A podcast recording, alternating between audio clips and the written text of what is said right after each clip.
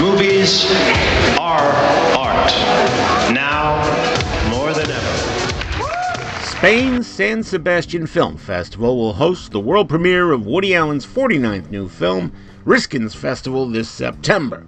I'm not sure what's more controversial that San Sebastian would hold its film festival in the middle of a pandemic, or that they would choose to honor Woody Allen when so many others, like Amazon, refuse to work with the director, or that people are still claiming Ronan Farrow is Woody's kid and not Sinatra's.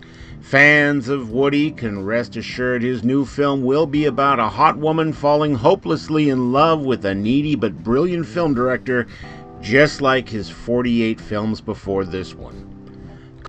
Common and Jonny Lee Miller have signed on to co star with Keke Palmer in the new thriller Alice, which sounds like a lame ripoff of M. Night Shyamalan's 2004 thriller The Village. And with first time director writer Krystin Ver Linden behind the wheel, well, for a first time production company, Steel Springs Pictures, you can almost smell this train wreck coming. I just hope Common doesn't hurt anyone when he way overuses his hands for emphasis as he talks like he does in those Microsoft commercials.